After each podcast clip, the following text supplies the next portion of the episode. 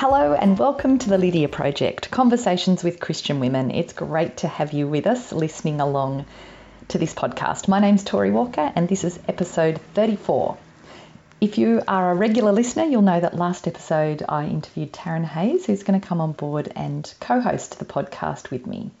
She has been busy doing a couple of interviews already, and this first one I'm really pleased to be able to share with you. In it, she interviews her friend and sister in law, Kerry, who lives in Perth, and they talk about a whole range of things actually. Kerry uh, became a Christian quite early and has been involved in church in South Africa and also church here in Australia. She is someone who's passionate about youth work, and I love hearing her talk about youth work because she's been doing it for a long time. And I think youth work's one of those things that it's easy to be passionate about for a little while, but she loves teenagers and just loves teaching them the Bible and seeing them grow. So it's great to hear her talk about that. I think you'll also really be interested to hear her talk about some things that she's been learning about more of a counselling style of ministry. And I just found it really helpful hearing her talk about how the gospel is so central in that. Not in a um, the gospel needs to be important kind of way, but really getting to the nitty gritty of, of how the gospel answers people's problems and uh, and issues that they might be facing. I found it really helpful to listen to, and I just know that uh, whether you're someone who's involved in that kind of ministry or just wants to be a good friend or think about your own sin, like um, I did, I think you'll really appreciate listening to this one. Over to the conversation. Hello, Lydia listeners. This is Taryn Hayes, and today I'm going to be talking to Kerry Newill, who, amongst many accolades, also happens to be my sister in law, whom I dearly love. We're sitting on a beautiful sunny day in Perth, and we have children hopefully tucked away somewhere where they're not going to disturb us in the next hour or so. Although we may have some doors banging. hopefully, no doors banging. Um, but we're going to get to know Kerry a little bit over the next little while, and uh, I can guarantee you we're in for a treat because she's had a very interesting life and has taught me many things. So, welcome to the Lydia Project. It's great to have you here. It's really good to be with you. How about we start off with a few questions? The first one being Can you tell us a little about yourself? So, my husband is Craig Newill, and he's the brother of Taryn, who's doing this interview. We have three children. Our eldest is 14, then an 11 year old, and then a 9 year old. I've been homeschooling them for the past six years, which has been really great. And my husband is one of the pastors at a church here in Perth. That's great. Now, those are the facts that everybody knows about you if they had to go and Google you. Um, but how about telling us a few little known facts about Kerry? a few little known. Well, let's start with the fact that I have left and right dyslexia, which is always incredibly interesting when trying to give a person directions in the car. so my husband and I operate on the principle of you're going to turn this away or that away with appropriate hand signals. So as I'm doing that, my husband's normally saying, It's right, Kerry, it's right. that direction's called right. So there's that. So it's fun to drive with me. Then I think the second thing would be that that same husband had to teach me how to cook when we got married. I was completely incompetent in the kitchen, so much so that I didn't even know how to make rice. So he spent the first year of our marriage teaching me the basics, and I think I've got the hang of it 20 years later. And one other thing, I think I have developed some DIY skills over the years, so that's a good thing. So I've uh, become quite competent at doing a mean job of laying vinyl flooring and assembling IKEA products with my son. Fabulous. You Thank you. That was awesome. So now, Kerry, uh, we want to know a little bit more about how you came to Christ. So let's let's start there. So I had one of those incredibly privileged childhoods where my parents are godly Christian people, and they explained the gospel to me from long before I can even remember. And I remember lying in bed when I was about four years old, and I was absolutely terrified of dying. I don't really know why I was so scared of dying at four. I think I felt my heart might stop beating. I don't know what brought that on, but I was so terrified of dying, and I thought, if I die tonight, I'm going to hell. And that freaked me out completely. And so I called to my parents, and they were busy with some uni students in our lounge room. Uh, my parents were involved in uni ministry for over 30 years, so they left the meeting that they were in and they came to my bed when I called for them and I told them what was going wrong. And uh, they explained to me, well, if you put your trust in Jesus and you ask Him to forgive you for your sin, then your sin will be taken away and you will be free of your sin and you'll be a friend of Jesus and you'll be able to go to heaven with Him when you die. And so I put my trust in Jesus that night and I've been a Christian ever since then. That's such an awesome story. I always love that story, especially because you were four, and for a four year old to be able to understand the magnitude of what it means to um, be without God is, is huge. It's awesome. And Yeah. it's encouraging because it means um, for our kids as well as we think about um, our own children and other people's children that the gospel is easy enough to understand for a four year old to, to get it. Yeah, easy enough to understand, yet so incredibly rich. Absolutely. Yeah, and I think as I went on in my life, I I've realized more and more the richness of it, and uh, how the gospel is the answer for everything. But it's taken a lot of growing up to understand that. Absolutely. And I feel perhaps maybe that we're going to say the same thing in 20, 30, 40 years' time when we look back to true. now. I think it's true. So maybe expand a little bit on that. How did, were there any big things that happened for you in the course of your life as a teenager that impacted your, um, your faith? I think um, I struggled with assurance of salvation. I was one of those kids who gave my heart to Jesus over and over and over again because I didn't I didn't really understand that when you put your trust in Jesus, you really are secure, and you don't need to keep doing it again and again. Um, but unfortunately, I think that whole Sunday school language of giving your heart to Jesus wasn't all that helpful, and it took me quite a while actually to come to assurance of salvation. But on the path, on the journey of of coming to that complete assurance, when I was 14 years old, I went to a church called St James Church in Kenilworth, South Africa. And on the the 25th of July 1993, I went to church that Sunday night, and uh, terrorists actually came to our church at night with their AK-47s and with their bombs, and they uh, they attacked the church. And by the time they left, there were 11 people dead and 50 people injured, and that was an incredibly traumatic part of my life and a traumatic part of the life of every single individual who was there that night and every individual who was associated with those who were there that night.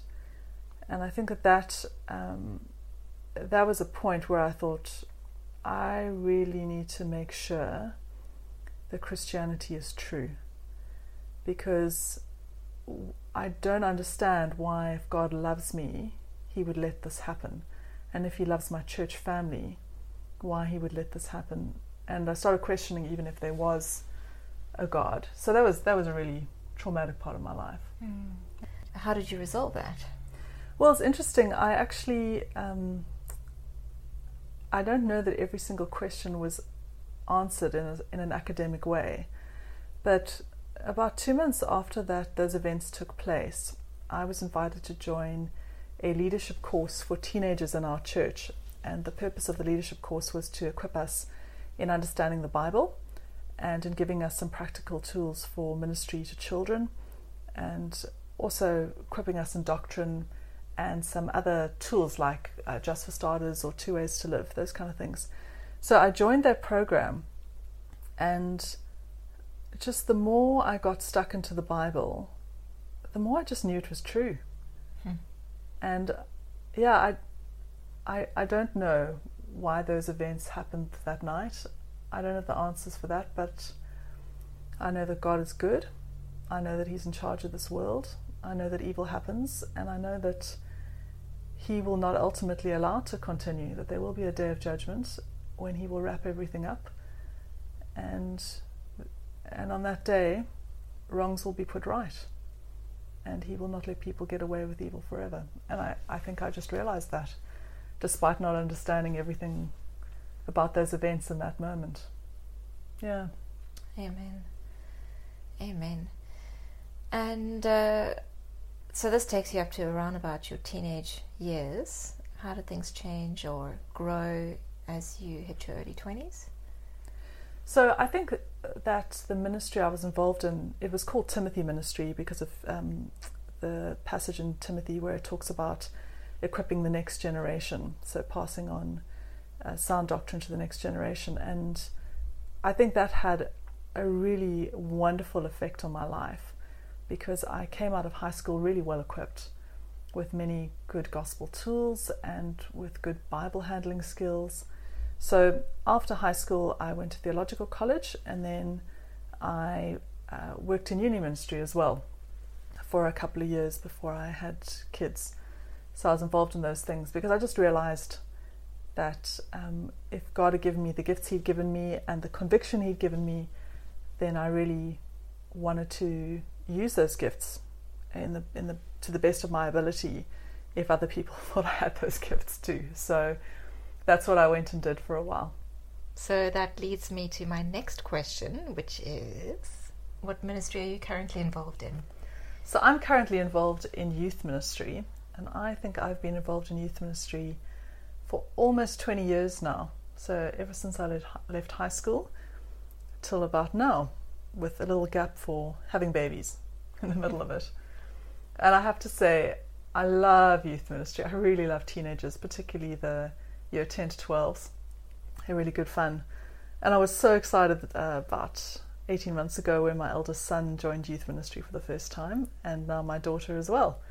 So that's just been brilliant. And I'm so glad to be part of a Bible teaching youth ministry where God's word is put front and center in what we're doing. I think that's really important. And I think a lot of churches, unfortunately, think that teenagers aren't interested in the Bible or that they aren't really able to cope with it or look at it for themselves, and they spend far too much time entertaining them and not um, and not discipling them. So I'm just so thankful that our church has Bible teaching front and center.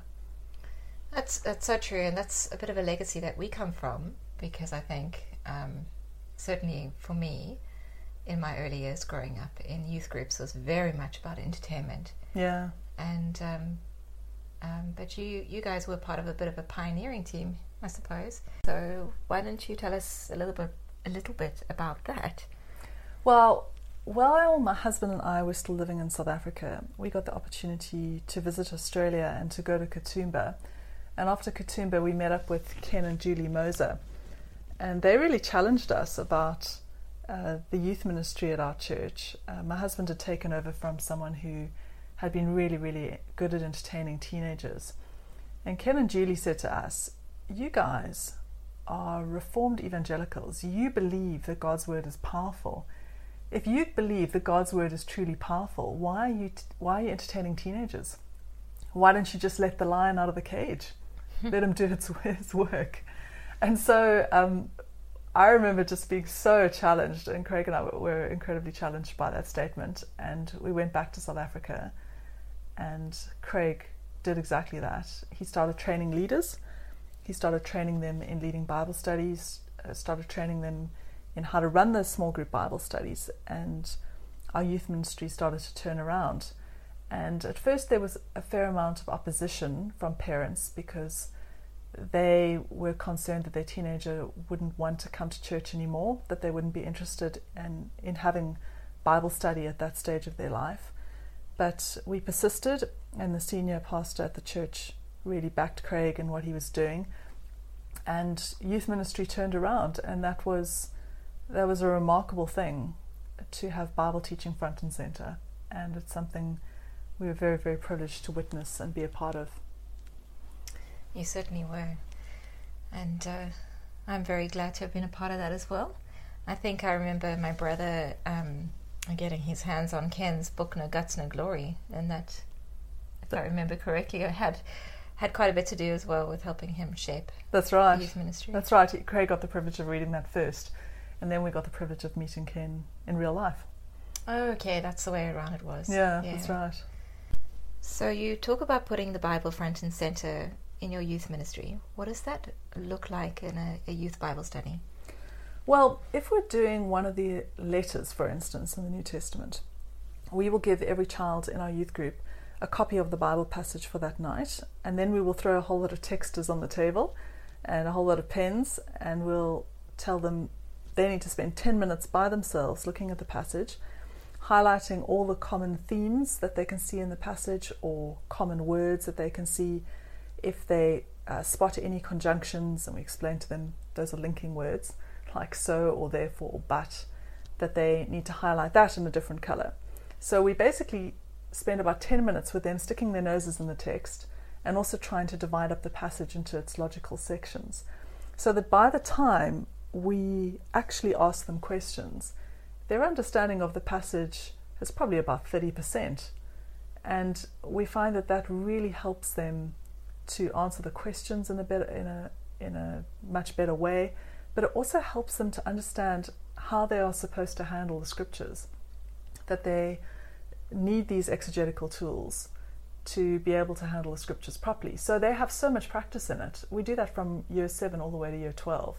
So by the time they're in year 12, they they really are pros at being able to do that. And I had one great story come back to me of um, a person who used to be in our youth group going over to another church overseas, and she ended up in this church that uh, her family would have been a part of previously, well, at least a denomination that her family would have been part of previously. And by the time the sermon was finished, this girl walked out of that church and turned to her parents and said, That is not how youth group taught us to understand the Bible. so I was so thankful. Her parents came and told me that. And I thought, wow, like here's um, a person who's still a teenager and they've just left high school and they can already spot the error because they've been trained Yeah. in how to handle the scriptures. And that's what we want for every teenager. We want them to be thoroughly immersed in the Bible and thoroughly equipped in understanding it. Absolutely. Oh, that's a very encouraging story. Now, Kerry, as long as I've known you, uh, people come to you and they tell tell you their stories, and you have been a particularly good listening ear. Over the years, when we were raising our little children together, we would spend Thursday afternoons, Thursday afternoons, yes, I think it was, um, and uh, really thrashing out life's problems. And you were always full of wisdom, and you are full of always full of wisdom. But recently, I think you would probably say that you have become a lot better equipped in the realm of counselling and Christian counselling in particular. Um, would you like to tell us more about that? Yes, a couple of months ago, I went on a Christian counselling course along with my husband and some other staff at church. And one of the speakers on this counselling course really blew my mind and have really, really helped me to deal with people in a way that I was never able to deal with them before. And it was only two days worth, so I thought that was pretty impressive um, how much he managed to cram into those days. So, uh, just to share with you a couple of the things he said because they blow me away, and I hope that those who are listening will really benefit from what he said as well. So, what he said was that many of us who believe the Bible believe that the Bible teaches that we're totally depraved. So, at least in theory, we're really comfortable with that. But when it comes to real life, most of us are not expecting to be confronted with radical evil. So, we like to think of those around us as nice people, when in reality, the world is a very evil place. And I think this is actually where it gets quite interesting because I've spoken to people over the years about the really awful and terrible things that have happened to them. But when I talk to them about their stories and I hit something that's particularly traumatic, I end up seeing the same thing happen over and over again in the way that they tell me their story. So they start speaking and they tell me of this horrific thing, and then I'll be really gutted and I'll say to them, That's really awful, like, that's so horrific. But when I see their response to what I'm saying, it's almost like they minimize it in some way. They they go, yeah, it wasn't great, but you know, you move on. Or uh, and then I say, no, really, it's it's really awful. That's that's really terrible. I'm so sorry that happened to you. And they go, yeah, well, you know, like other people have had worse things happen, or in the end, it wasn't that bad, or something something that just seems to be quite jarring given what they've told me. And I've never really been able to understand that. I I feel like I'm hitting a wall and I don't know how to penetrate that wall with a person. So that's been something that's always caught me off guard. And and I think that what Andrew was saying in his seminar really explained that to me for the first time. He said that human beings do not want to feel helpless in the face of radical evil. They want to be able to save themselves. And if evil is truly as terrifying as they've just experienced, then the reaction they're going to have is that they're going to feel incredibly helpless and vulnerable. And they don't want to feel helpless because if they're helpless and vulnerable, then they won't be able to save themselves. When he said that, I thought, oh my goodness, that just makes so much sense. Because I think our default setting as human beings is we don't want a savior. We want to be able to save ourselves. Yeah, we want to be in control. Yeah, exactly. So, human beings, to cope with the evil and the vulnerability that they're feeling, what they do at that point is that they tell themselves a lie. They tell themselves a parallel story. So, in the one story, on the one hand, they know the truth about what happened. But in their parallel story, which is the lie, they concoct a different version of the events that took place so that they don't have to be as afraid or that they don't have to face how radical evil was in their story. Because if they don't have to do that, then they won't need a savior and they can come up with their own DIY salvation plan. Wow. So, give us an example, if you can, of, of what that might look like in, in a, one particular situation. So, a lot of people that he's counseled over the years who have drug addiction or are in prostitution, or people with OCD or anorexia or bulimia, or uh, just there's so many different disorders. And what he was talking about is that as he counsels people, he tries to ask them about their story. So as he goes back into their story, he's often found that at some point in their life, um, for instance, maybe there is a person who's on drugs, that that he will find as he goes back in their story that maybe they had an abusive father, and at the point where their father was beating them up, they will have concocted a story in their mind where they'll say, "Oh, no, my dad wasn't beating me up; he was just disciplining me." Wow. So something like that, or I've heard another story where there was a woman who um, had an attempted gang rape, and her explanation of the event was, "Oh, it was just a bunch of boys just having some fun." And what was so interesting to me is, as I heard the story, I thought, "Wow!" Like even as you tell the story, I can hear that that's not what was going on, and yet somehow you've managed to lie to yourself and concoct this parallel story. So that that blew me away, wow. realizing that that's what human beings do. We we lie to ourselves because we don't want a savior. We want to minimize evil so that somehow we, in our own strength, will be able to overcome the evil. And that's what people do. Wow. How has this influenced you now, though, with how you talk to people? I think I've really realized how much counseling is actually word ministry because the gospel really deals with these things. The gospel deals with trauma that's happened in our life, and the gospel comes in, and we realize when God's Spirit works within us that we don't have to lie about evil in our lives. We don't have to make up a parallel story. We can actually tell the truth about what happened because God is bigger than evil, and we were never going to be big enough to overcome the evil and the trauma and the suffering that has happened in our lives. It was always going to have to be God who is the Savior. And so I've realized that when I talk to people, that's what I need to emphasize as I listen to their stories. So as I listen to a person's story now, I'm looking for the lie. I'm looking for the part of their story where they've either minimized evil or where something that they're doing in their lives that's crippling them. So maybe they're anorexic or bulimic or um, OCD or they've got social anxiety. I'm looking for what where they went wrong in their thinking that made them think that somehow something that happened to them wasn't that bad, or on the other hand, where they are thinking that somehow they, by just trying hard enough, can control their world, like with anorexic or bulimic, who um, can't control an event in the past but now tries to control their life by eating very minimally.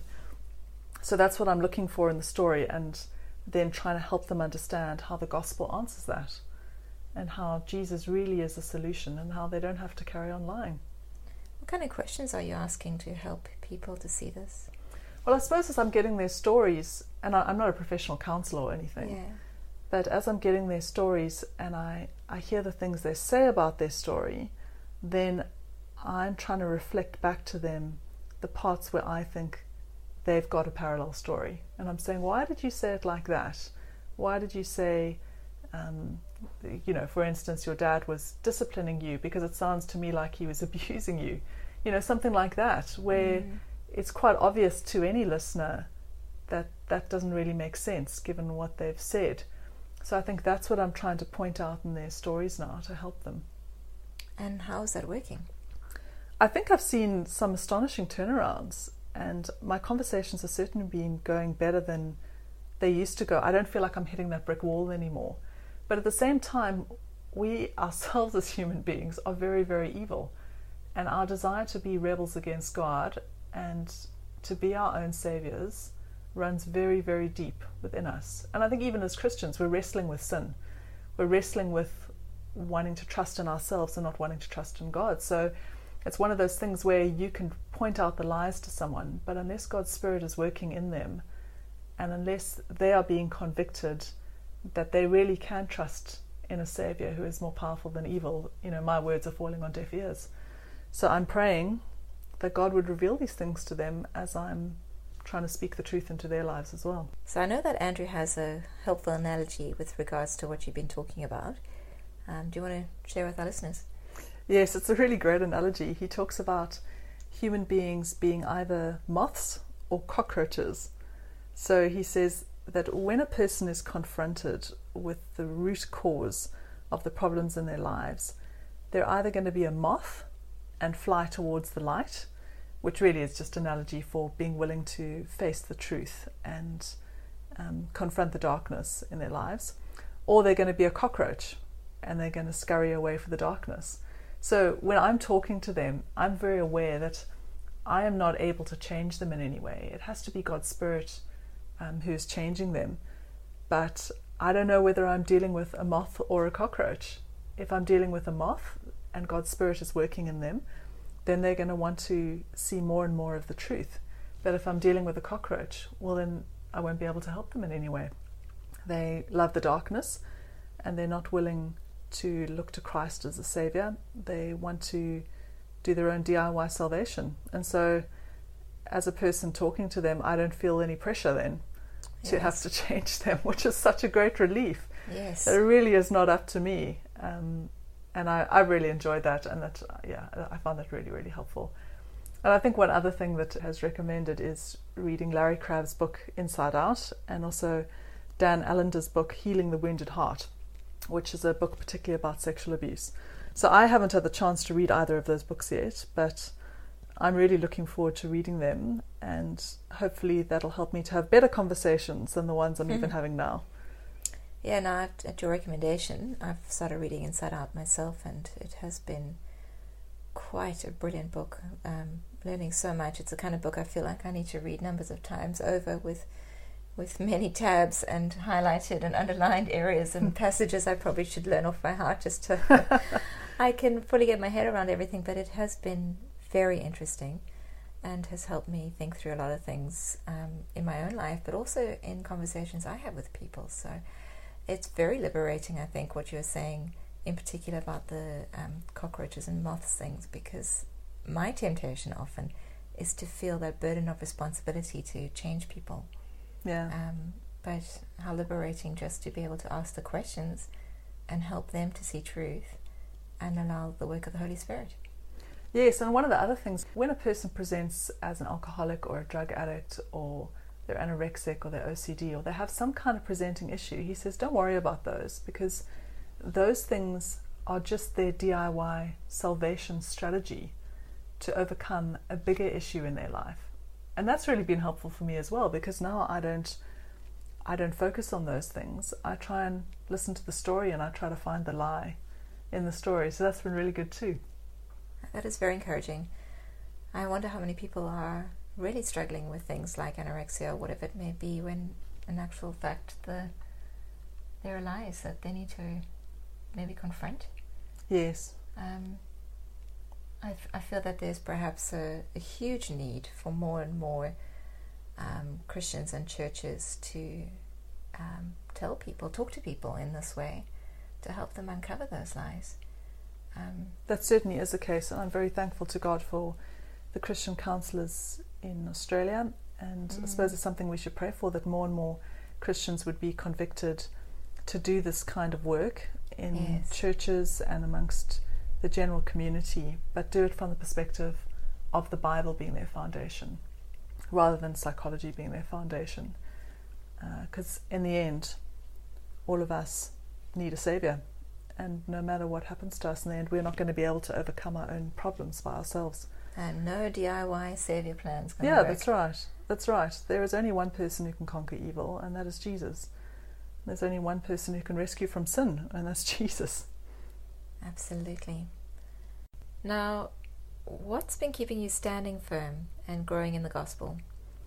I suppose it's the same things that um, we all hear emphasized over and over again. Uh, being sure to go to church, to hear from His Word Sunday by Sunday.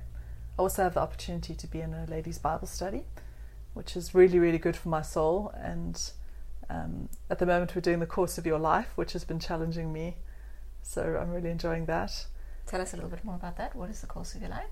So it's a Matthias Media course that is looking at the way we um, see Jesus' impact on our life. So one of the really challenging things was that Tony Payne was saying was often our dreams for our life are I'm going to graduate from high school, I'm going to go to university, I'm going to get a great job, I'm going to be successful, I'm going to buy into a good suburb so that I can put my kids in good schools.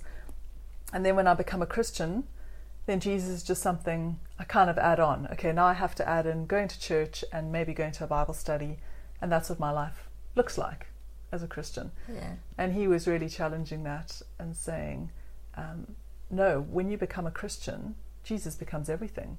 He shapes everything. He shapes where you live, he shapes where you go to church, he shapes uh, uh, all the decisions you make about where your kids get educated. He shapes absolutely everything. He's not something you just bolt on in addition to your life. And so that was challenging to think through um, are there areas in my life where I've just kind of bolted Jesus onto my dreams, or is he actually Lord of my life and Lord Mm. of all the things that I desire and Lord of of what I hope for and what I dream? Um, it should, needs to be his agenda, not my agenda. So that's been challenging. And I think one of the things that's been really good, we've been going through Revelation actually with our kids. Our kids are 14, 11, and 9, so that sounds like a big ask. But it's been great. We've been reading through Revelation with them, and then every time we do a chapter, we get them to draw it, and we've put it on a little timeline for them so that they can understand what all the key events are and the cycles of seven that are running through the book. So that's been quite fun to do that and to deepen my understanding. And then, of course, I think every time I teach the Bible, that's always the richest time for me because Mm. my nose is shoved into the text. And of course, to be a good Bible study leader, it has to challenge me before it's going to challenge anyone else. So I think that that's something that's especially rich for me is actually having to teach it to other people. And I think that's a great privilege as a Bible teacher to have to do that kind of work on the text. I think you are always more blessed as a teacher than even the people who hear the message. So I feel very privileged to be given that opportunity in youth ministry. That is so true. Well, it's been really good to talk to you today, Kerry, as always. Um, and just to hear a bit of your story and to be able to share some of what you've been learning with with people through the Lydia Project. And um, I'm just praying that this is going to bless others. And I'm just really grateful to hear how the Lord has been working in your life and in the lives of your children and and in your church. So um, thank you. Thanks for sharing. It's been a real pleasure.